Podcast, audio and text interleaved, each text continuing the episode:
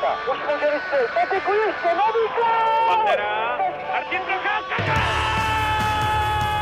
A teď je tu možnost pro Jágra, Kapil, gól! Svoboda, gól! Je to tam, je to tam!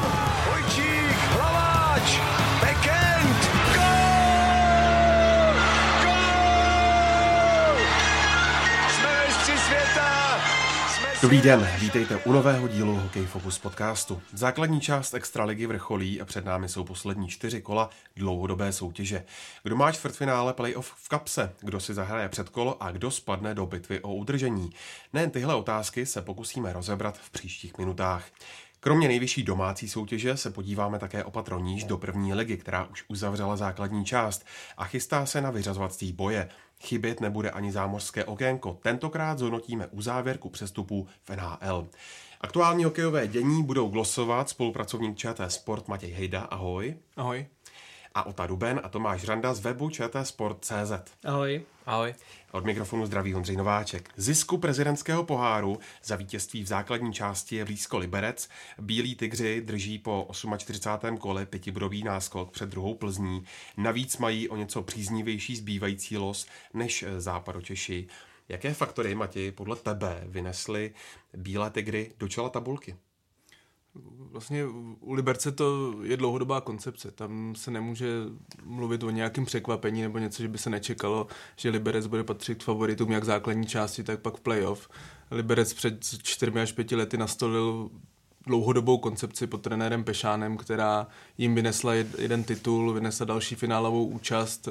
V loňském roce vlastně vypadli ve čtvrtfinále po dramatické sérii s Hradcem Králové a myslím si, že to samotnému Liberci i trochu pomohlo, že, že v podstatě si uvědomili, že to asi nebude úplně každý rok až cesta do finále, ale přivedli, přivedli řadu hráčů velice kvalitních, dokázali se během sezóny vyrovnat s odchodem Michala Bulíře, což byl do té doby nejproduktivnější jejich hráč, nahradili ho kvalitou, ať je to Filipi, ať je to Michal Birner, v podstatě reprezentanti nebo hráči na pomezí reprezentace, zkušený hráči z K H L.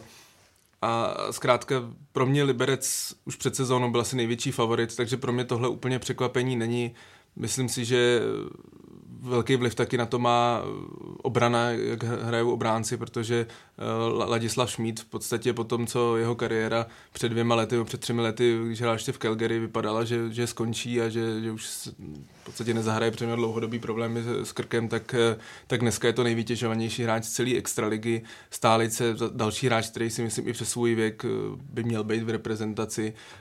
Martin Šefc loni měl pokles vlastně formy, nehrál tak dobře, ale letos taky má výbornou sezónu, hraje na první přesilovce. Zkrátka Liberec má nejlepší přesilovku v lize. Dělá to dobře, je to prostě klub, který funguje podle mě asi nejlíp v, celý, v celých Čechách, nebo nejenom Čechách, v celé České republice. A pro mě to překvapení není, myslím si, že budou patřit i k největším favoritům, pro mě i největší favorit na zisk mistrovského titulu. Já bych Matěj doplnil v tom smyslu, že pokud se Liberci podaří vyhrát prezidentský pohár, tak to, už, tak to bude už po třetí za poslední čtyři roky. Tenhle výsledek hovoří za všechno a ještě bych navázal na tu obranu. Já si myslím, že tohle je část, která je naprosto klíčová pro úspěch Liberce, protože tak, jak se v loňské sezóně Liberci tolik nedařilo a byl vlastně níž v té tabulce po základní části, tak bylo to z důvodu právě od odchodu těch klíčových obránců. Posledním letním přestupovém období zase odešel Pirochta, odešel Jánošík a já jsem byl zvědavý, jak, jak Liberec na to znova zareaguje a myslím si, že i společně s brankářem Vilem, který podle mě patří těm nejlepším brankářům v extralize, tak to zvládli perfektně. Zapracovali nové hráče, zase další tu vlnu mladších hráčů do defenzivních řad a ta obrana, kromě teda toho skvělého útoku, si myslím, že pro Liberec klíčová a, a ty speciální formace fungují. Jsou, mají nejlepší přesilovku, druhé nejlepší oslabení po Plzni, která shodou okolností jako jediná nastřílá víc branek než Liberec, takže Liberec je po zásluze tam, kde je a ještě bych možná dodal takovou z mého pohledu zajímavost, třetí útok tvoří útočníci Jelínek s Krenželkem, kteří by možná v, v, jiném, v jiném týmu, v, lep, v horším týmu by byli v prvním, nej, nejhůř ve druhém útoku. Oni hrají ve, ve třetí formaci a z mého pohledu je to asi nejlepší dvojice pro, pro třetí útok, který může hrát důrazněji, může hrát trošku víc defenzivněji, ale oni jsou dobří i do útoku. Takže Liberec má v tomhletom poměrně velký luxus. No, Liberec taky hlavně neměl nějakou žádnou výraznější krizi během, během hmm. sezóny. Oni jako málo kdy prohráli třeba víc než dva zápasy za sebou. A bylo to dobře vidět, teďka nedávno oni prohráli v pátek doma s poměrně nešťastně se Zlínem hmm. a o dva dny později jeli do Boleslavy, která měla solidní sérii, jeli bez Kvapila, svého jako nejlepšího útočníka momentálně, a bez Filipyho. A vyhráli prostě čtyři jedna úplně v pohodě. Ten, ten tým prostě dokáže zapnout, i když prostě mu nějaká ta důležitá součástka chybí, a dokážou ho nahradit i jiný. Právě to mi je dobrý to, že oni mají tři výborné formace, což jako málo, málo který extraligový tým má jako třeba takové dobrý tři formace. Já si právě říkám, jestli vůbec něco je může zastavit. To podle mě jediný, co je, kdyby se zranil brankář. Tam si pak nedokážu moc představit. Samozřejmě je to, to platí u každého týmu, když se zraní jednička, tak je to obrovský problém, ale u toho Liberce bych řekl, že to může být jediná slabina, nevím, jestli Marek Schwarz by byl schopný dovést tým vysoko, ale jinak pro mě je to v podstatě tým bez slabin. Rýsuje se taky složení prvního kvarteta, které bude mít ve čtvrtfinále playoff výhodu domácího prostředí. Dvojici Liberec Plzeň doplňují hokejisté Hradce Králové a Třince, kteří mají před dalšími pronásledovateli dostatečný odstup. Jaká je o to jejich aktuální forma a vidíš u nich třeba nějakou slabinu? Hradec teďka v posledním kole prohrál v Liberci, čímž se vlastně připravil o nějakou jako reálnou šanci na, na první místo, ale za Plzní zaostává jen o bod a ještě s ní bude hrát od doma. Takže Hradec je v solidní pozici, že může zaučit, zautočit ještě na druhé místo. A oni mají vlastně poslední, z posledních asi sedmi zápasů šest vyhráli, to znamená, že Hradec teďka je docela rozjetý. Já jsem to vlastně úplně nečekal, vzhledem k tomu, jaké změny proběhly jako minul, po konci minulé sezóny. Proběhly v Hradci, skončil Bednář, odešel Červený do Slovanu a, a oni chtěli jako nějakým způsobem omlazovat tým a hrát trochu jinak a povedlo se jim to podle mě nad očekávání a Hradec je opět, řekněme, jako mezi tou čtyřkou naprosto zaslouženě. Jejich nějakou slabinou je podle mě, že mají trošku slabší přesilovky. On je Hradec je v tožím přesilovkách sedmdesát jedenáct A což je věc, která jako v těch vyrovnaných bitvách počítaje v to čtvrtfinále, že se do něj určitě dostanou samozřejmě, tak tam už to může hrát jako mnohem větší roli než, než základní části, kde když se přesilovky nedaří, dá se do nějakým jiný způsob je to dlouhodobá soutěž. Jo. Samozřejmě v playoff potom, jako když se nepovedou dva zápasy na přesilovkách, tak uh, může být série ztracená na půl. No a Třinec ten teďka naopak po té reprezentační pauze měl spíš takovou jako špatnou sérii. Oni hráli třikrát doma, ale hráli třikrát se silným soupeřem a všechno prohráli. Teď se naopak zvedli výhrou v derby s Vítkovicema, což pokud by se dostal ještě Třinec na třetí pozici, tak by to mohl být jejich pravděpodobný soupeř pro čtvrtfinále, což by mohla být pro Třinec výhoda, protože Vítkovice jsou jediný tým ze šestky, s kterým mají jako pozitivní bilanci. To znamená, že tu slabinu, která já vidím u Třince, je, že on hraje dobře, ale nedaří se mu proti, proti těm týmům, které jsou na jeho úrovni. S Libercem uhrál dva body ze čtyř zápasů, s Kometou tři, s Plzní čtyři a tam ještě teda bude hrát a s Hradcem taky jenom tři. Takže tohle to by mohla být jako jejich slabina, to, že prostě ty vyrovnaný zápasy s tím na své úrovni nedokáže zvládat. Já když, když tak ještě dodám nějaká pozitiva z mého pohledu, velkým pozitivem pro Hradec je Radek Smolňák, který celou sezonu hraje výborně a navíc teď přichází to období, ve kterém hraje ještě lépe, a to je playoff. To jsou prostě zápasy pro něj, kdy on umí dávat i ty, řekněme v vozovkách, špinavé góly z dorážek před brankovištěm, v přeslovkách a podobně. Takže v tomhle Hradec má velkou výhodu a co se týče Třince, tak myslím si, že se pomalu začíná zapracovávat Petr Vrána, který se přece jenom možná trošku lépe chytil a, a má jako větší možná předpoklady pro to se chytnout v Třinci na rozdíl od Bukarce ve Spartě, takže myslím si, že oceláři na této výměně ještě viděli a to se třeba ukáže právě v playoff. když srovnám tyhle ty dva týmy, tak jako na, na papíře, když se podívám, tak Třinec na ně působí jako silnější tým. Hradec, jak už naznačil o té, je poměrně i překvapení. Ale na druhou stranu si myslím, že Hradec je tým, který nikdo s ním nechce hrát. Myslím, že Liberec, zrovna jak jsme se o něm bavili, tak jestli s někým nechce hrát, tak je to z Hradce už politické zkušenosti. Radek Smoleňák, podle mě možná nejlepší hráč v extralize do playoff. V podstatě hráč, proti kterému nechcete hrát, kterým, proti kterému to bolí, bolí to před brankou, bolí to u mantinelu.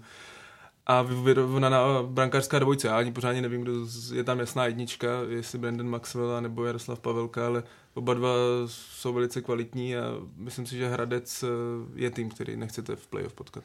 Možná, jak jsi mluvil o tom Liberci, u kterého nevidíš úplně tu slabinu, hmm. tak možná byť teda hmm. je, pro Hradec je určitě dobře, že, že oba brankáři jsou v permanenci a jsou rozchytaní a, a jsou kvalitní, ale právě tady to rozhodnutí, kdo teda vstoupí jako číslo jedna do playoff, může být jako kritické. Hmm. A pokud se, pokud se samozřejmě zvolí ta špatná varianta ve smyslu horších výsledků, tak potom se bude třeba ta série dohánět hmm. stuha a zase v průběhu série střídat golmany, může to být dožávé. Takže tady to si Hradec musí rozmyslet pečlivě, pokud chce vstoupit do playoff a vykročit tou správnou nohou. Hmm. Na hraně elitní šestky se pohybuje Kometa s Vítkovicemi. Brňané se shodou okolností utkají právě s Ostravany v dalším kole, ale nadále budou postrádat Martina Erata, který dostal stopku na šest utkání za nebezpečný faul na karlovarského Tomáše Havránka. Tome, byla ta výše trestu dostatečná a jak citelné to oslabení vlastně pro Kometu může být i s ohledem na playoff? Zase tak zásadní oslabení to pro mě nebude, protože bude chybět jen v tom prvním zápase a Kometa má zbytek základní části na to vymyslet tu sestavu bez Erata tak, aby se obešla i bez něj. Co se týče toho trestu, tak jsem rád, že disciplinárka si i po tom odvolání Erata stála za svým a, a potvrdila ten původní trest šesti zápasů. Musím říct, že z mého pohledu to byl nebezpečný zákrok. Erat vlastně nedělal vůbec nic pro to, aby nedošlo k tak nepříjemné srážce nebo k tak tvrdému nárazu do protihráče, který po té, co rozehrál kotouč, byl naprosto jako nespevněný a to, to prostě nemohl, nemohl nic dělat, aby, aby z toho nějak vyvázl jako lépe. Takže tady Erat určitě přestřelil. Možná se můžeme bavit o tom, že ten trest je na jednu stranu až příliš vysoký, pokud se podíváme na podobný zákrok, který předvedl Zdeněk Okál ze Zlína v utkání proti Olomouci, kdy takhle a možná ještě hůř srazil Koloucha, který vlastně dostal tu ránu z boku, kdy Okálovi vůbec nevěděl. A Okál dostal jen tři zápasy v uvozovkách. Takže tady možná bylo trošku ukřivněno k Eratovi, že dostal vyšší trest. Je otázkou, jestli disciplinárka chtěla vydat nějaké varování, že už se jedná o druhý podobný zákrok v této sezóně a chtěla jako zpřísnit ten trest. Ale určitě Eratovi uškodilo i ten rozsah zranění Havránka, protože kromě teda zlomeného nosu má jeho třes mozku a skutečně jako nedělal nic proti tomu, aby, aby nějak tu srážku zmírnil. Takže Erat moc dobře věděl, co dělá a ty jeho výmluvy, že kdyby, kdyby trefil protiráči o dvacet centimetrů vyššího, kterému by se nic nastalo, tak ani by se tady neřešilo podle jeho slov. Tak to si myslím, že jsou moc taková jako slácká slova. Mě by zajímalo, kdyby třeba tam byl Smoleňák a jestli by se Erat rozjel stejnou rychlostí a, a, a takhle sundal i, i Smoleňáka. Myslím si, že ne, že, že moc dobře věděl, že je ve výhodě, jak teda fyzické, výškové, tak je prostě nějaká, nějaké pozice, takže um, tady pro mě Erat hodně přestřelil a myslím si, že se, nebo doufám, že se poučí do budoucna. Hmm. A tady navážu na Tomáše, naprosto souhlasím s tím, že ten, ten zákrok, já bych ho nazval likvidačním, tam si myslím, že to nebylo nic jinak, jinak jak by se to dalo pojmenovat. Mě ještě co víc možná naštvalo, a už to naznačoval, byly ty, ty slova Martina Erata potom. Protože v podstatě, když si člověk přečte jak nějakého útržky v médiích, tak ale zároveň jeho rozhovor na stránkách Komety, kde myslím, že s nás dvoudenním odstupem on to ještě v podstatě o tom mluví a, a přesně mluví o tom, že tohle je hokej nebo, nebo věci o tom, že kdyby ten hráč byl vyšší o dvacet centimetrů, že by ho to s ním nepohlo. Tohle, tohle je pro mě to, je, co je na tom nejhorší, ani v podstatě s nějakým denním nebo dvoudenním odstupem neuvědomit si vlastně udělal. Za prvé si myslím, že i kdyby tam byl o dvacet centimetrů vyšší hráč a trefil ho tak, jako trefil do té hlavy, tak ten výsledek je, bych řekl, skoro stejný. A navíc Martin Erath je, a to zase je trochu i pochvala, Martin Erath je hrozně inteligentní hráč. A já prostě nevěřím tomu, že on v tu chvíli nevěděl, co dělá.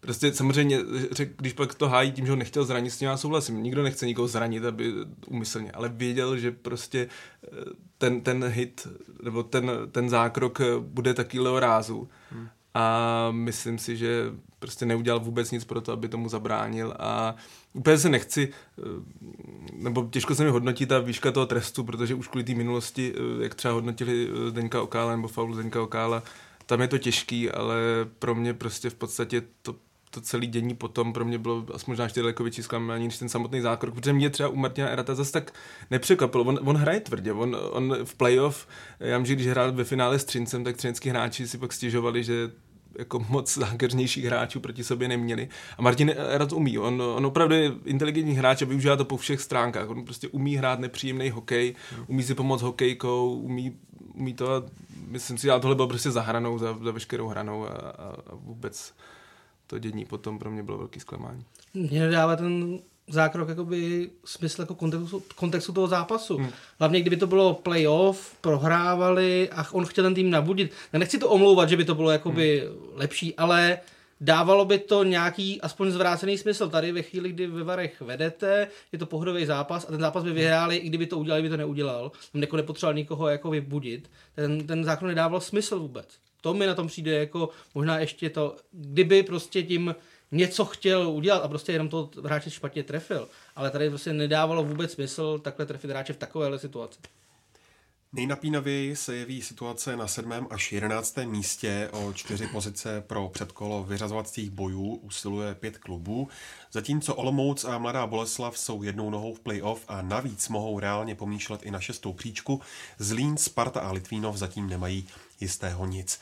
Matěj, jaké jsou podle tebe šance tohohle tria a co říkáš na tu nečekanou výměnu dosavadního litvínovského trenéra Milana Razíma za Jiřího Šlégra? No, abych úplně tu výměnu nenazval nečekanou. Já si myslím, že to byl krok, který prostě byl nevyhnutelný v jejich případě. Myslím si, že nebylo velkým tajemstvím, že v Litvínově panoval v podstatě nesvár mezi hráči a, a trenérem.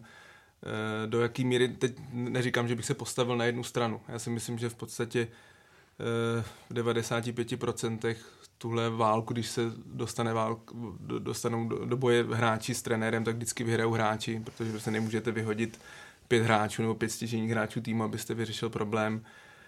I když z vyjádření jak trenéra Razíma ještě před odvoláním nebo i po odvolání, jak z vyjádření hráčů samozřejmě to dementovali, že by tam nějaké spory byly, ale myslím si, že kdo viděl zápas doma s Třincem nula pět, potom co Třinec, jak už zmiňoval Otas, zaváhal několikrát doma a pak výkon v první třetině v Hradci. Myslím si, že to, to nebyly, to člověk pozná, že to nebyly výkony, že by ten tým neměl formu. To bylo vidět, že prostě si myslím, že ta připravenost toho týmu nebyla zdaleka stoprocentní a prostě myslím si, že tohle byl nevyhnutelný krok. Já se dokonce myslím, že možná měl asi přijít trochu dřív. Podle mě v Litvínov už ta šance samozřejmě pořád je, ale musí vyhrát v Liberci, musí vyhrát na Spartě. Teď musí doufat, aby dneska Sparta ztratila s Třincem. Myslím, že ty šance tomu, aby se dostal do té desítky, už moc vysoká není.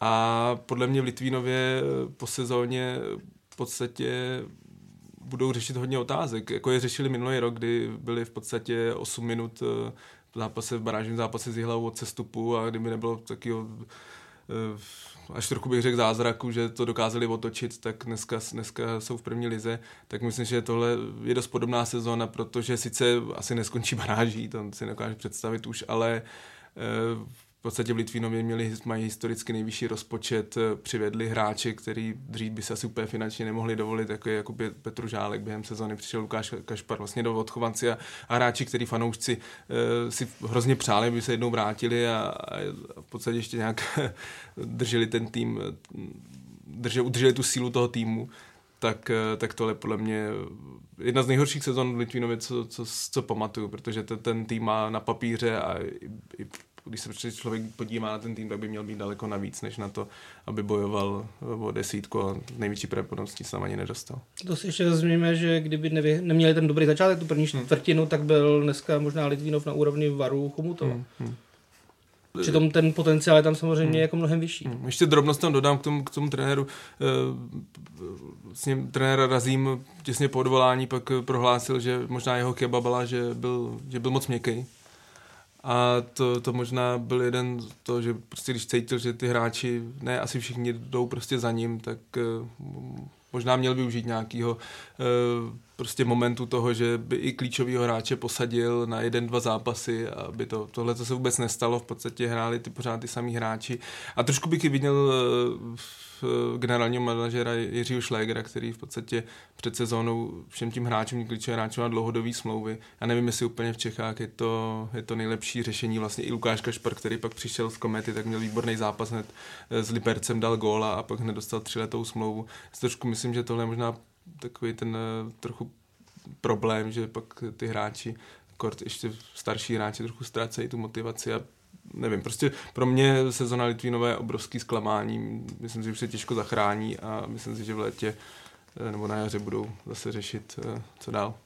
No, já jsem z této trojice ještě tak před měsícem nejméně věřil Zlínu, ale ten je teď podle mě v nejlepší pozici z těchto tří týmů. A tak jak to vypadalo, že možná by mohl rozhodnout ten vzájemný zápas Litvínova se Spartou, kdo teda postoupí do předkola, tak možná, že k tomu ani nebude muset dojít, protože Sparta je teď jako v lepší pozici než Litvínov a pokud by i zaváhla a potom v zápase s Litvínovem prohrála, tak si může dovolit prohrát i o tři góly a bude hmm. mít hmm. lepší vzájemný zápas, takže Litvínov musí prostě udělat ještě o bod víc než Sparta. Vzhledem k tomu teda, že Sparta má právě zápas s Třincem k dobru a je na tom aspoň trošku lépe, tak si myslím, že Litvínov bude mít co dělat, aby, aby to ještě takhle zvrátil. No. Zase hraje Sparta čtyřikrát doma a víme, jak Sparta doma hraje. To, to, to, to, to je pravda, ale... Tomu bojkot fanoušků... Litvínov hraje s Libercem, hraje s Plzní, hraje na Spartě, i když teda tam možná není úplně těžká pozice. A má, myslím, že má ještě Vítkovice, takže vyloženě těžký los na konci pro Litvínov. Já, já jsem moc neukážu představit, podle mě ten krok přišel dost pozdě a nevě, navíc úplně, nemyslím si, že Jiří Šléger, jestli je úplně ten pravý trenér na tuhletu situaci, protože loni v baráži to taky dlouho nevypadalo. Na šťastný konec. Podívejme se na spodek tabulky, tam se situace taky zamotává, poslední skončí Pardubice, ale Chomutov bodově dohání trápící se Karlovy Vary a ještě před startem play-out je tak o zápletku postaráno. Nespráká se to nad energií a jejími vyhlídkami nad dalším setrváním v extralize? No podle mě možná jo, protože když vezmu v úvahu tu hroznou sérii porážek, naposledy energie padla v Olomouci v prodloužení, tak už je to devátá porážka v řadě, do toho citelná zranění, chybí brankáři, Novotný s Kuchařem, musí chytat šestnáctiletý Bednář, byť teda na jeho adresu musím říct, že se jeví velice slušně, na, na ten jeho mladý věk působí v bráně jistě a podstatně i sebevědomě.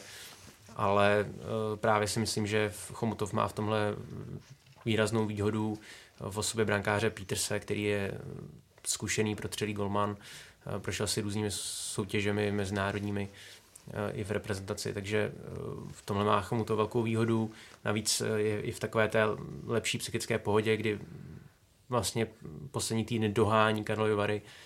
Takže když to Karlovy Vary tak nějak jako čekají, co bude, Hřejšek jim utekl, spodek se přibližuje, takže ty vyhlídky nejsou dobré a vlastně to rozpoložení obou klubů může naznačit už padesáté kolo, kdy hrají spolu, hraje se v Chomutově, takže pokud by do, například do konce základní části Chomutov například i Karlovy Vary trošku přeskočil a vytvořil se nějaký náskok, tak potom budou ty zápasy v play-out velice zajímavé a Karlovy Vary třeba budou muset dohánět.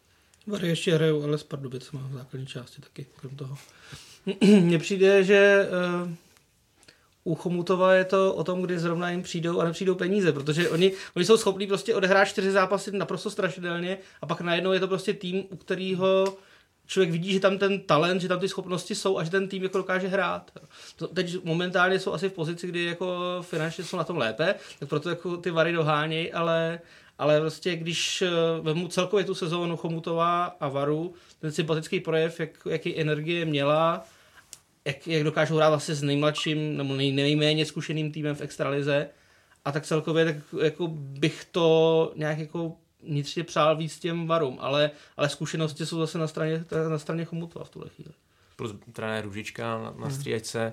A musím ještě dodat k těm zraněním karlovarských, tak musí se obejít bez Fleka, hmm. bez Bránka. To, jsou, to, byl, to, to, to byli dva klíčoví hráči energie. Parádně se jako na ně dívalo, na jejich spolupráci. Uměli kolikrát vykombinovat do prázdné brány i proti silným celkům. Tohle teď bude Karlovým Varům chybět a možná právě ta, ta neskušenost, ta nervozita versus právě zkušenost a možná trošku větší pohoda na straně Chomutova může být potom klíčová, ale samozřejmě ty zápasy playout můžou být zase úplně jiné. Ten playout ještě hodně rozhodnou, kdo bude ten, ten čtvrtý tým, a předpokládám, že ať by to byl Litvínov nebo Sparta nebo potažmo Zlín, tak bude hrát hlavně mladý hráče a to taky hodně ovlivní v podstatě to, to, to rozpoložení. Plus i jak trošku, nechci jako podporánky konspirace, ale koho si Pardubice vyberou jako toho druhý, druhý tým do té do té baráže, takže uvidíme, tohle bude hodně, hodně vyrovnaný boj a nemyslím si, že by úplně musel ten vzájemný zápas mezi těma dvouma týmy rozhodovat. Myslím si, že to bude, to bude boj do, poslední, do posledního zápasu playout. Jasně, ale by Vary vyhráli v Chomutově a porazili Pardubice, tak by to mohlo být pět šest bodů a to je, vzhledem k tomu, že playout se hraje jenom dvakrát každý. S každým to zmáte šest zápasů, tam se toho moc nenažene už. V té souvislosti musíme také zmínit, že ještě před koncem letošní sezóny rozhodlo vedení extraligy o úpravě prolínacího systému dvou nejvyšších soutěží. Nově bude z extraligy sestupovat od příštího ročníku nejhorší tým po základní části, který si automaticky vymění místo s vítězem playoff první ligy. Kromě zrušení baráže dojde taky na zúžení mládežnických soutěží.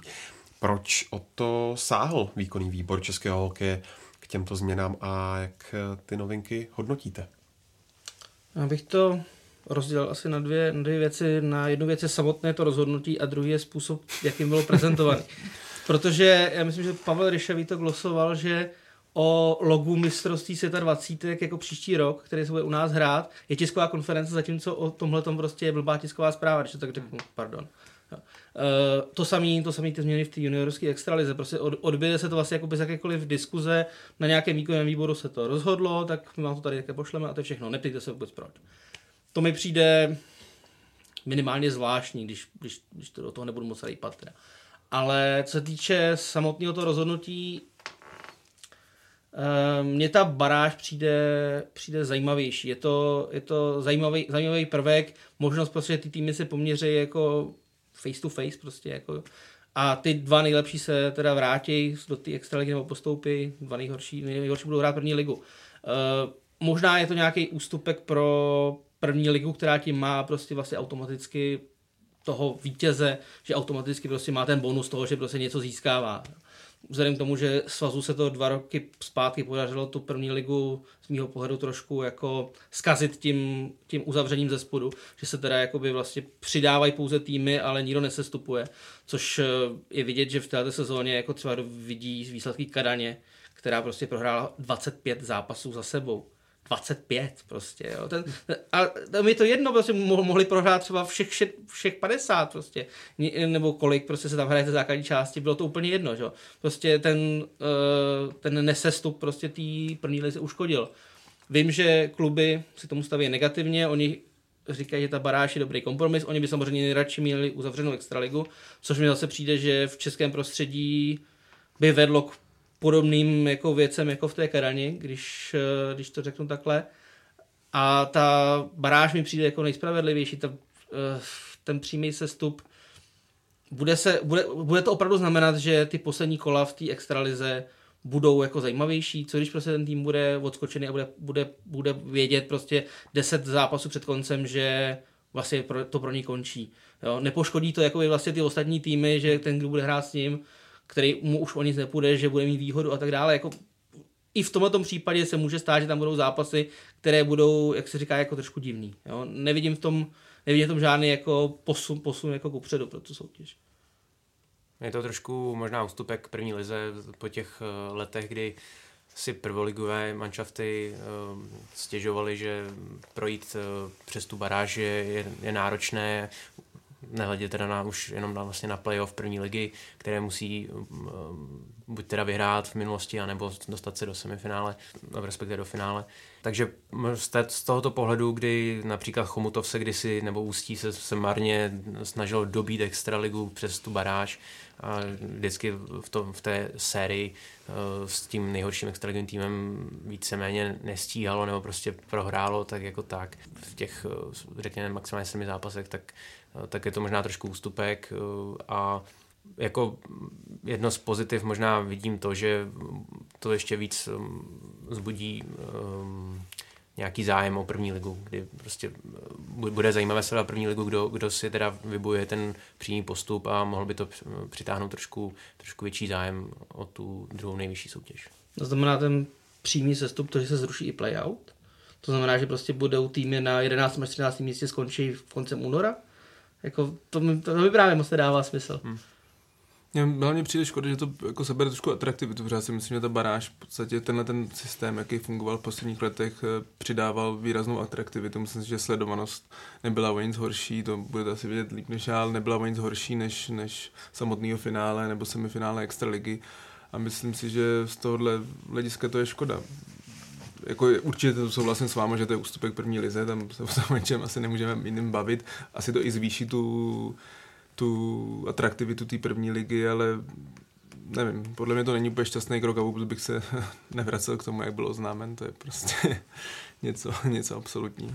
No a u těch juniorů tam zase jako to, že se rozhodne o tom, že týmy, které nemají status akademie, prostě hmm. končí v juniorské extralize, jak dopředu to ty týmy věděli, ty kluby? Jak dopředu? Prostě jako viděli to před sezónou? Nebo, nebo jim to oznámili prostě teďka prostě v únoru, hele, jako v Setíně, nám je jedno, že jsi dvanáctý, mm. jako že jsi v půlce tabulky, prostě jdeš pryč, protože nemáš akademii. Mm. Jo. Tam, jestli, jestli to není pomsta za ten, za ten vypuštěný zápas s Přerovem, takovou tu kauzu z, ze září, to, ne, to, to nechci spekulovat zase, ale jako přijde mi to, jako teď jsou tam samozřejmě moravský konspirace, protože všech těch šest týmů, kteří mají opustit tu juniorskou extraligu, je z Moravy, takže to jako samozřejmě vytváří jako negativní tenzi určitou. Zase, jako, bylo to oznámený divně, bylo to oznámený prostě narychlo a nemyslím si, že prostě ty týmy měly šanci se nějak jakoby zařídit. To, že Extraliga juniorů je přebujela, že dvacet čtyři týmů je nonsens, to o tom mluví všichni x let, jo, ale teďka to zaříznout o šest týmů v rozehrané sezóně, vlastně těstě jako po základní části té soutěže, jo, a říct prostě, že od příští sezóny bude jenom osmnáct týmů, to jako nedává úplně, úplně smysl. A není to fér vůči těm týmům rozhodně. Se chtělo dodat, sázkaři nebudou mít co žrát.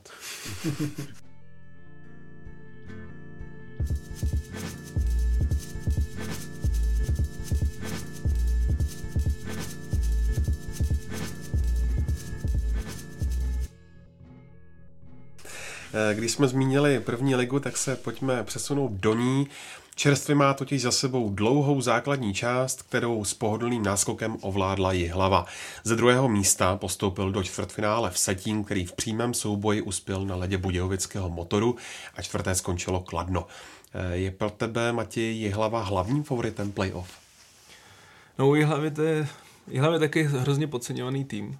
Ale letos si asi dokážu, dokážu představit, že je největší favorit, protože podle mě hraje nejlepší hokej, funguje to tam z těch čtyř takových favoritů, nebo když vám ty čtyři týmy, které jsou trochu odskočený od ostatních, ať je to Jihlava, České Budějovice, Kladno nebo Vsetín, tak si myslím si, že ta jejich koncepce pod trenérem, nebo pod trenérem Petrem Vlkem, který tam působí už x let a je to klubová legenda, tak líbí se mi, že dokázali tam implantovat se mladý hráči, že už to není jenom Tomáš Čachocký a Matěj Peker a další, ale už hrají tam mladí kluci dvacet jedna letý, kteří hrajou výborně, v podstatě jsou na čele bodování. Myslím si, že Jihlava teď navíc chytla Litoměřice, to si myslím, že by neměl být asi takový problém, což u těch ostatních týmů si myslím, že to čtvrtfinále nebude tak snadný. Pro mě, pro mě je Jihlava asi, asi největší favorit. Asi největší favorit první ligy a myslím si, že to není náhodou, že vyhráli, vyhráli základní část. Tak jak Karlovy Vary mi připomínaly Jihlavu v, v loňské sezóně, kdy um, měli dobrý začátek v extralize, potom začali trošku um, uvadat, docházet jim dech, tak um, tu stejnou paralelu vidím teď na Jihlavě v první lize, kdy um, po tom sestupu si Dukla podržela ten víceméně extraligový kádr a vydala se takhle na tady tu v vozovkách karlovarskou cestu, kdy dala znovu příležitost prostě těm zhruba tomu stejnému jádru hráčů, aby si tu extraligu znova vyhrála a znovu postoupila. Takže um, myslím si, že se ukazuje, že se jim to vyplatilo a uh, je otázkou teda možná, kdo bude v brance, tam zase hmm. se nějak jako uh, rotují ti brankáři, tak tam taky nemám úplně jasno, uh, s čím vyrukují do playoff, ale jinak si myslím, že Jihlava je určitě takovým nejstabilnějším týmem první ligy a má to určitě dobře rozhrané, co se týče teda uh, případného nasazení v, v playoff, kde bude mít výhodu domácího prostředí ve všech sériích. České Budějovice nakonec dobře rozehranou sezónu nedovedly k vítězství v základní části. Jedním z faktorů byla mimo jiné také nepovedená série v listopadu, kde to má hledat další příčiny slabších výkonů jeho Čechů. Já se přiznám, že jsem od motoru čekal trošku víc v této sezóně i možná pod dojmem toho očekávání, co s týmem udělá Václav Prospal, který je už několikátým trenérem za poslední dobu, který má konečně teda motor dostat do extraligy, což si přejí hlavně fanoušci, kteří jsou neskuteční, tam v Budějovicích je neustále vyprodáno a tam je parádní kulisa. Já se právě trošku obávám, pokud Budějovicím, nebo pokud Budějovice tohle nepřetaví brzy v ten kýžený postup, tak aby se to zase trošku nepřehouplo do druhé strany, do druhého extrému, kdy postupně ti fanoušci už jako ztratí tu, ten elán a, a ta podpora nebude tak vysoká. No. Jinak co se týče těch negativ nebo těch problémů, tak kromě té série v proher, kdy se jim nedařilo v tom období na, od konce října a v listopadu, kdy prohráli, myslím, sedmkrát z devíti utkání, tak uh, musím připomenout i technickou uh, vadu, kdy schytali odečet šesti bodů, ale ani, ten, ani těch šest bodů by jim na to druhé místo nestačilo před Vsetínem. Já jsem zvědavý, jak, jak se vypořádají hned s tou první sérií, protože uh, ten tlak možná, byť teda v Budějovicích je velký, tak tím, že teď jsou jakoby až ti třetí vzadu v vozovkách, tak jestli se to třeba neukáže jako výhoda, protože v posledních letech vždycky motor byl hodně vysoko a očekávalo se prostě nemožné a vždycky, když se dostali do problému, tak to potom neustáli a oni, myslím, vypadli s Kladnem, což se vůbec nečekalo, nebo s čím se moc nepočítalo, takže uh, uvidíme, jak uh, moc závažná bude ta porážka teď ze Vsetínem z toho posledního kola, kdy uh, Budějovice ztratili tu výhodu domácího prostředí pro případnou právě uh, sérii se Vsetínem, takže jsem zvědavý. No, série se Vsetínem to bude jedno bouřlivé prostředí proti druhému. eh, k tomu, jak jsi říkal o těch divácích, já bych se toho nebál, já mám pocit, že vzhledem k té známé kauze přesun do Hradce, hmm. Mountfieldu a tak dále, že ta identifikace těch fanoušků s tím motorem, s tím jako tím novým klubem, který tam jako vlastně vydupali z ničeho, jako místní odchovanci, bývalí hráči a tak dále, že je mnohem, mnohem vyšší, než byla třeba s tím jako původním týmem. To znamená, že ty návštěvy nejsou jenom o tom, že čekají na extraligu, ale o tom, že oni se opravdu prostě identifikují prostě s tím klubem a žijou si mnohem víc než dřív. Když, ex, když hráli Budějovic extraligu, tak zdaleka neměli, hmm. neměli vyprodáno každý zápas, spíš skoro vůbec. Jo, a teďka prostě hrajou první ligu a ty lidi na ně chodí. A nechodí na ně jenom proto, že usilují o extraligu. Já jsem si u Budějovic poslední dvě sezóny jsem hrozně věřil, že, že hráli skvěle v první lize v základní části a vlastně když před dvouma rokama v baráži jim vložně došly síly, tam bylo vidět, že prostě už nestačili, že už ne, ne, ten tým neměl sílu, hlavně fyzickou, myslím teď. A, a loni bylo to překvapení s tím Kladnem, to si myslím, že se taky úplně nečekalo. Tak letos trošku souhlasím s Tomášem, že to očekávání asi není úplně tak, tak velký. Myslím si, že kdyby se náhodou letos povedlo postup, tak by to byl i trochu zázrak, protože v podstatě nehráli dobře, vůbec jim nedařili v přesilovkách, jsou vyloženě hodně špatný, což už pod trenérem Prospalem může být trošku, trošku překvapení, protože on sám byl expert na přesilovky, ale možná to, že ty očekávání letos si myslím, že u Budějovic nejsou tak, tak, že by se prostě, že postup čeká celé město a já jim to sám jim to i přeju, protože si myslím, že vůbec celý ten, celý ten kraj by potřeboval je, v hokeji i ve fotbale, v obou hlavních sportech v podstatě tam není, není první liga nebo první soutěž, nebo nejvyšší, nejvyšší soutěž, tak já bych jim ten postup přál, tak myslím si, že letos ty šance nejsou zdaleka tak vysoké. Ale lo, poslední dva roky jsem jim věřil a vůbec jsem to netrefil, tak třeba, třeba to letos vyjde. Tak jim nesmíš věřit. Nevěřím, letos jim nevěřím. Z takzvaného druhého sledu si s předstihem zajistili postup Přerov s Prostějovem, naopak na poslední chvíli proklouzli do playoff Havířov s Litoměřicemi. Kdo by podle tebe o to mohl tu elitu potrápit nejvíce a proč? Já z těch týmů vidím jako nejsilnější nejenom tabulkově Přerov, takže Kladno čeká jako velmi těžká šichta, on už to Jaromír Jágr jako naznačoval, že jakože tohle to zrovna není jako tým, který si přál a že to, že, že to že očekává těžkou sérii. Přerov je stabilizovaný, má tam poměrně zajímavý jak mladý hráče, tak i hráče, kteří mají zkušenost extraligy, zejména, zejména z Olomouce, což je pro ně jakoby nejbližší extraligový klub. A oni se netají tím, že by, ne že by chtěli do extraligy, ale že jako by si rádi zahráli víc, než být jenom ten sparring partner po to čtvrtfinále. Zatímco jak Litoměřice, tam jako to je tým, u kterého mě překvapilo, že vůbec vlastně vzhledem ke svému statutu, že oni jsou vlastně ta akademie nebo ten, ten projekt Dukla, že vlastně vůbec jako se usilovali a dosáhli na to playoff. Havířov, Havířov hraje jako takový ten jako ani tak, ani tak, jako je to, je to tým, který dokáže, dokáže potrápit, ale myslím, že, myslím, že hraje s Budějovicema čtvrtfinále teďka. Takže pro, podle mě pro Budějovice to není, není zas tak složitý soupeř, i vzhledem k tomu, že mají s tím dlouhodobě velmi dobrou bilanci a pro ně bude největší problém asi to cestování, protože z Budějovic do Havířova vzhledem k české infrastruktuře to může být docela dobrodružné a prostě tam tomu jako teda zrovna proti Vsetínu jako nevě, nevěřím vůbec. Takže z těch čtyřech týmů vidím jako největšího možného jakoby kandidáta na překvapení rozhodně Přerov. Já souhlasím s Otou, Přerov hraje tvrdý hokej, ten, ten hokej bude bolet, myslím si, že Jaromír Jágr to zmínil. Navíc se dá samozřejmě očekávat extrémně bouřlivá atmosféra v Přerově, protože když tam přijedou hráči, jako je Tomáš Plekanec a Jaromír Jágr, tak to myslím si, že to je obrovský zážitek pro celé město. No mě ještě zaujalo, co se týče těch jednotlivých dvojic, že jestli se nepletu, tak vždycky v těch dvojicích v rámci základní části vítězily domácí týmy. A myslím si, že i ty bilance jsou, jestli se nepletu, tak sto procent vyrovnané, takže vždycky ten domácí tým dvakrát vyhrál doma a potom zase a, a naopak uh, uh, u soupeře, takže možná, uh, že ty série budou daleko vyrovnanější, než se takhle na papíře před startem playoff dá. No a příjemným oživením letošního ročníku byli jak nováčci z Poruby, tak hlavně mladíci z Litoměřic, kteří v posledním kole ohájili postup do playoff. Dukla, jak se tomuhle hokejovému programu přezdívá, tak sbírá první úspěchy. Jak hodnotíte tenhle projekt?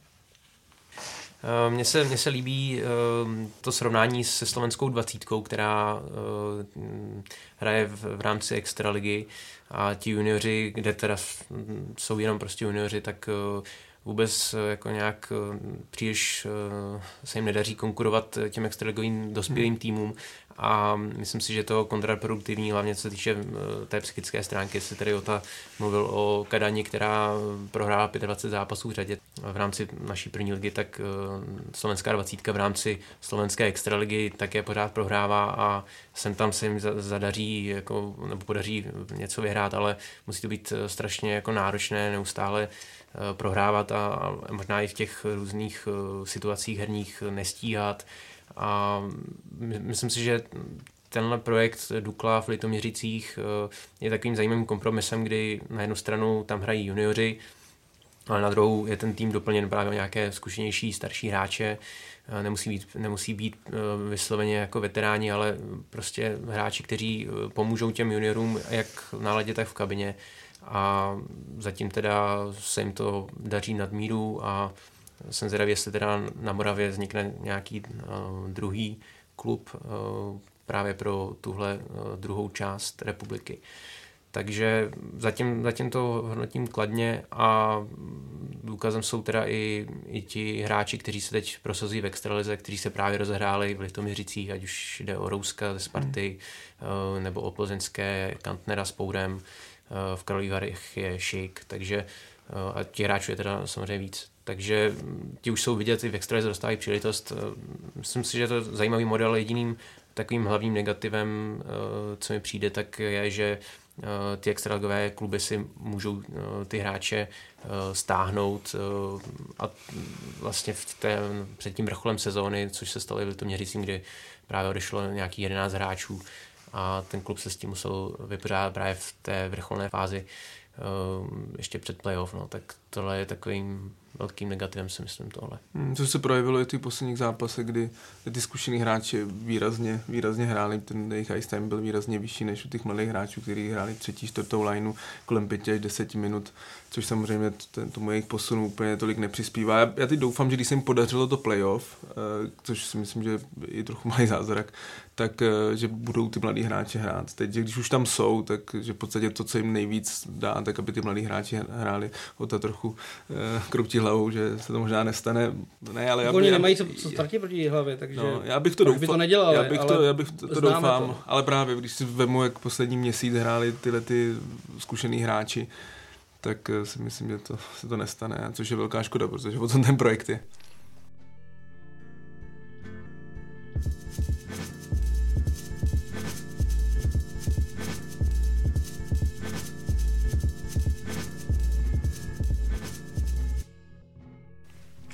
Na závěr se tradičně podíváme do zámoří a probrat nemůžeme nic jiného než nabitou uzávěrku přestupů. Dvěma nejvíce aktivními týmy ve výměnách byly v posledních dnech Columbus s Nashvillem. Pojďme se nejprve zaměřit na Blue Jackets, kteří sáhli zřejmě po nejzvučnějším hráči Mattu Duchesneovi. Klub z Ohája navíc přivedl další tři hráče a k tomu si ponechal Artjoma Panarina se Sergejem Bobrovským. Matěji, jak tě překvapily ty tahy Columbusu a jak by se je hodnotil? Překvapilo, protože bylo, bylo známé to, že oba ruští hráči zmiňovaní Bobrovský s Panarinem nechtějí v Columbusu zůstat, nebo než by úplně nechtěli, ale chtějí si vyzkoušet ten trh s volnými hráči. To znamená, že generální manažer se dostal do ne úplně lehké situace, kdy věděl, že v podstatě o dva svoje klíčové hráče zřejmě přijde. Trošku se čekalo, já jsem to čekal, že zrovna třeba Panarin, že ho zkusí vyměnit, ale zároveň, že někoho získá. On získal nejenom jednoho hráče Dušejna, ale získal další dva, tři. Takže v podstatě, jak se říká, šel do toho úplně all in, což pro mě překvapením bylo, protože je to sympatický, je, je v podstatě ten tým, když se na něj teď člověk podívá, tak je to rázem jeden z hlavních favoritů. Na druhou stranu oni nejsou úplně v situaci, že mají playoff jistý, myslím, že to momentálně jsou na devátém místě, v noci prohráli s Pittsburghem, s jasným soupeřem o tu, o tu osmičku. Takže je to, je to hodně riskantní krok, myslím si, že ani historie Meta Dušejna není úplně příznivá, protože v podstatě loni, když byl vytradovaný z Colorada do Otavy, tak od té doby, co se objevil v Otavě, tak Otava šla rázem rapidně dolů.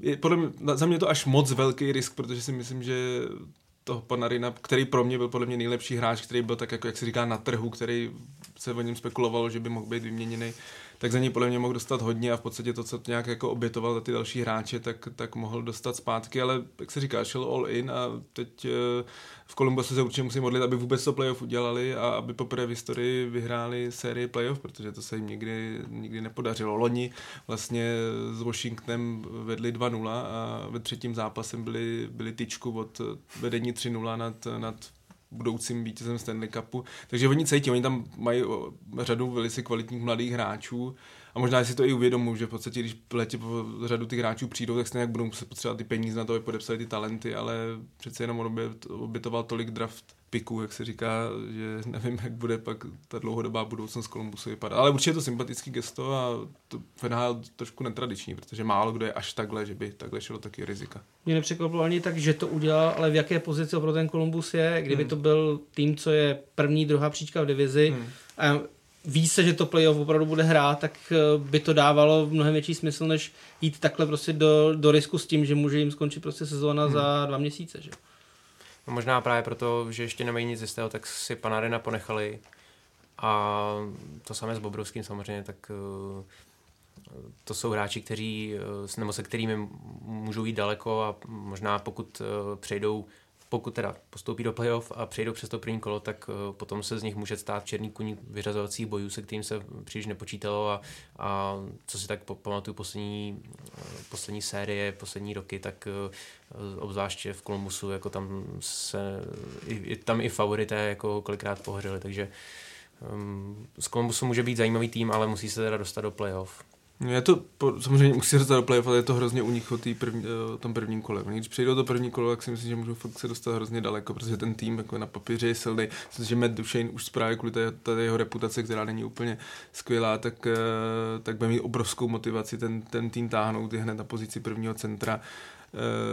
Další hráči Bobrovský s Panarinem, že taky mají no, nebo budou volní hráči, takže samozřejmě se tam bavíme i o tom, že chtějí co nejlepší smlouvu. Myslím si, že když hlavně by se dostal do toho playoff, když přijde do první kolo, tak se můžu klidně dostat do finále. Tam mluvili o to, aby byli do třetího místa v divizi, nebo hmm. aspoň první wildcard, protože druhá wildcard je Tampa a hmm. to je při současných sílách Tampy je to asi konečná. Hmm. Uvidíme. Uvidíme, no. Um, každopádně Matt Duchesne bude mít uh, vlastně ideální podmínky v Kolumbusu, protože uh, mu ještě přivedli Ryana Dzingla, hmm. uh, křídlo z Ottavy, takže se kterým hrál celou sezónu ve formaci, takže Columbus notně posílil a myslí to s útokem na Stanley Cup opravdu vážně. Tak a podívat se musíme taky na Nashville. Predátoři se zachovali na hráčském trhu velmi agresivně a do klubu získali Wayna Simonse z Philadelphie a také Mikaela Granulunda z Minnesoty. Jejich hlavní konkurenti Winnipeg Jets zase vsadili na centra Kevina Hayese z New Yorku Rangers. Bude to o to Winnipegu stačit, anebo má Nashville na papíře navrch?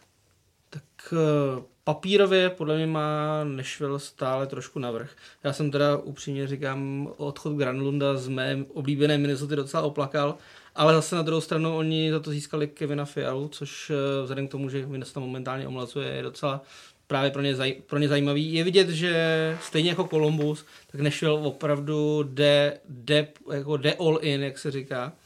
Oni hráči jako Granlund právě potřebují, protože oni sice mají několik bodově solidních hráčů, ale, ale potřebují, potřebují ještě víc, protože když se podíváme třeba na statistiky, tak v produktivitě nejvíc jakoby obránců jako nahoře v produktivitě týmu má právě Nashville. Jako, jim tam body dělají i v přesilovce hlavně obránci a přes padesát bodů snad mají tuším jednoho hráče. Jo. Takže uh, oni potřebují jako zesílit ten útok, který není úplně produktivní v téhle sezóně. Ten samý důvod je Simons, je to velmi kvalitní hráč, ale letošní sezóna v, v Philadelphii byla vyloženě špatná, ale oni věří tomu, že se tam dokáže, dokáže probudit. Ale, ale obětovali za oba, obětovali poměrně zajímavý, nadějný hráče, zejména teda ztráta Fialy je může do budoucna mrzet, pokud letos neudělají úspěch. A co se týče Winnipegu, tak uh, tam vidím tu výhodu oproti Nashville v tom, že má ten kádr o něco mladší, o něco jako nadějnější a vlastně oni už v minulé sezóně dokázali, dokázali Nashville vyřadit i vlastně, z, když útočili z druhé pozice. To znamená, že no, tohleto pro mě jsou v tuhletu chvíli dva největší kandidáti na finále na celém západě. Oba ty týmy jsou teďka jako vyloženě opravdu nabitý. Já jsem před sezónou hrozně věřil Winnipegu, když se někdo ptal, kdo bude ve finále ze západu, tak jsem si myslel Winnipeg, ale uh, jim se teď zranil Josh Morrissey, jeden z nejlepších obránců a spekuluje se o tom, že by neměl stihnout ani první sérii playoff. Navíc si myslím, že za Kevina Hayese dali poměrně dost. To mě, mě to překvapilo, první kolo, nevím, jestli on je úplně to řešení.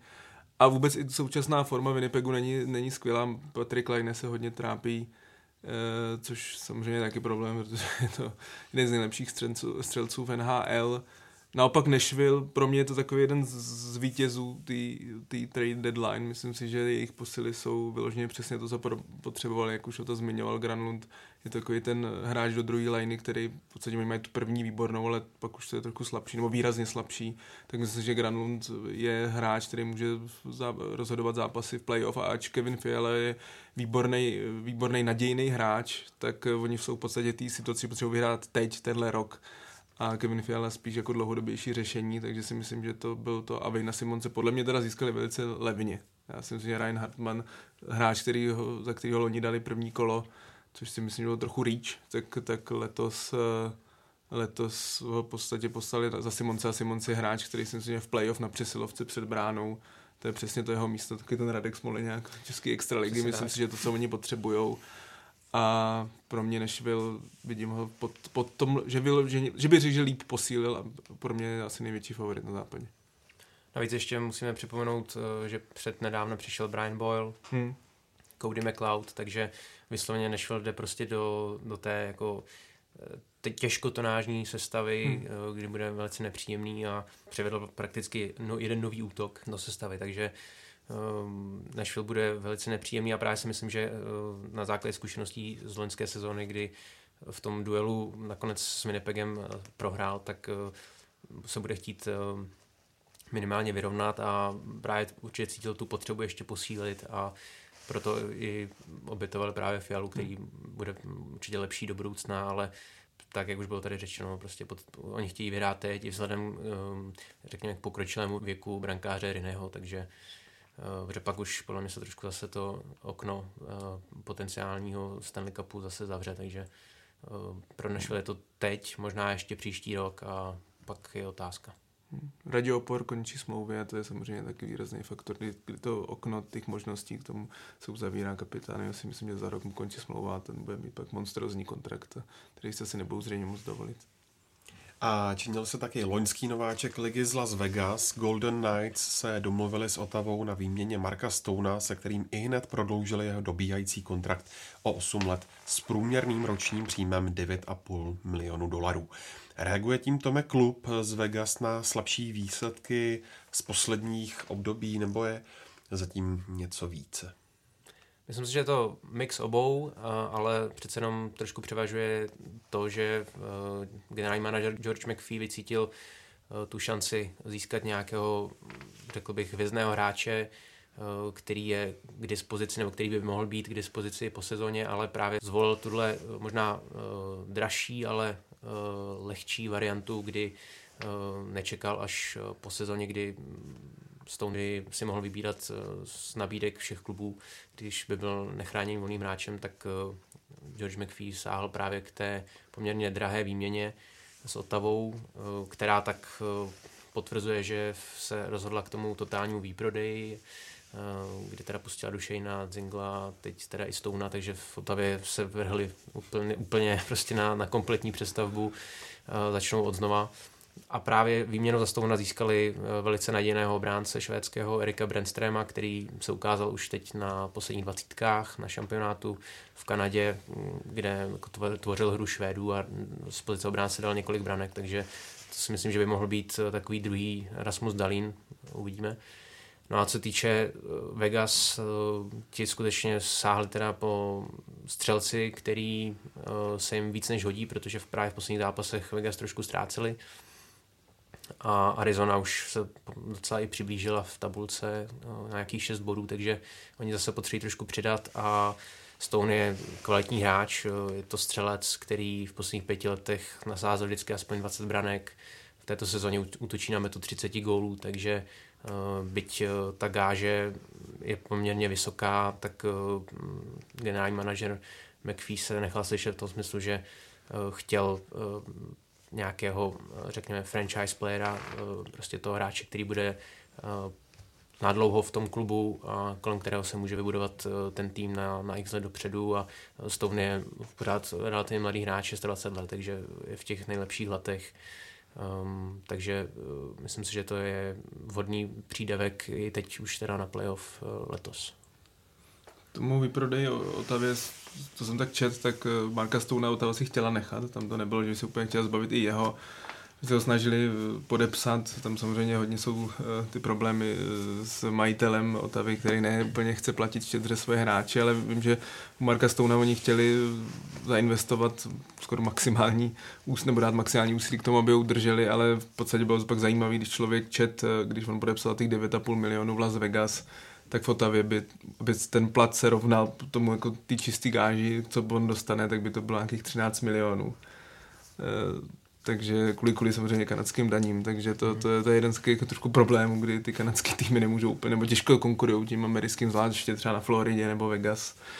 A myslím si, pro mě taky Vegas je jedním z vítězů, protože Mark Stone byl asi jako nejočekávanější jméno, takový největší hvězda, která byla na tom trhu, a když získáte toho nejlepšího hráče, který byl volnej, tak, tak samozřejmě to u Vegas je to hodně tím, že oni strašně těžejí z toho, z toho, z toho expansion draftu, kdy v podstatě nabrali si hrozně moc uh, piků, mladí draftovali hrozně hráčů a A teď to v podstatě můžu jako vyprodávat a získávat za to hotový hráče, což je obrovská, obrovská jejich výhoda. A samozřejmě Vegas může se stát, že se bude opakovat ten zázrak z loňské sezóny. Letos by to už takový zázrak asi nebyl, ale, ale je to určitě, když celkově má člověk ty první dvě sezóny Vegas v lize, tak já jsem přesvědčený, za patnáct let se o tom prostě budou točit filmy a psát knížky, protože tohle to je něco ve sportu, tak tak zvláštního. Myslím si, že to i trochu hodně nastaveno tím, jak ten expansion draft celý probíhal. Já jsem teda na začátku byl skeptik a vůbec jsem tohle to nečekal, to se přiznám, ale, ale myslím si, že teď, jak bude Seattle vstupovat, tak už nečekám, že by generální manažery ostatních týmů dávali takhle lacino ty, ty draft picky, jenom aby drželi hráče, protože tohle, to, co pak v tom Vegas vybudovali, to, je, to, to nikdo asi nechtěl.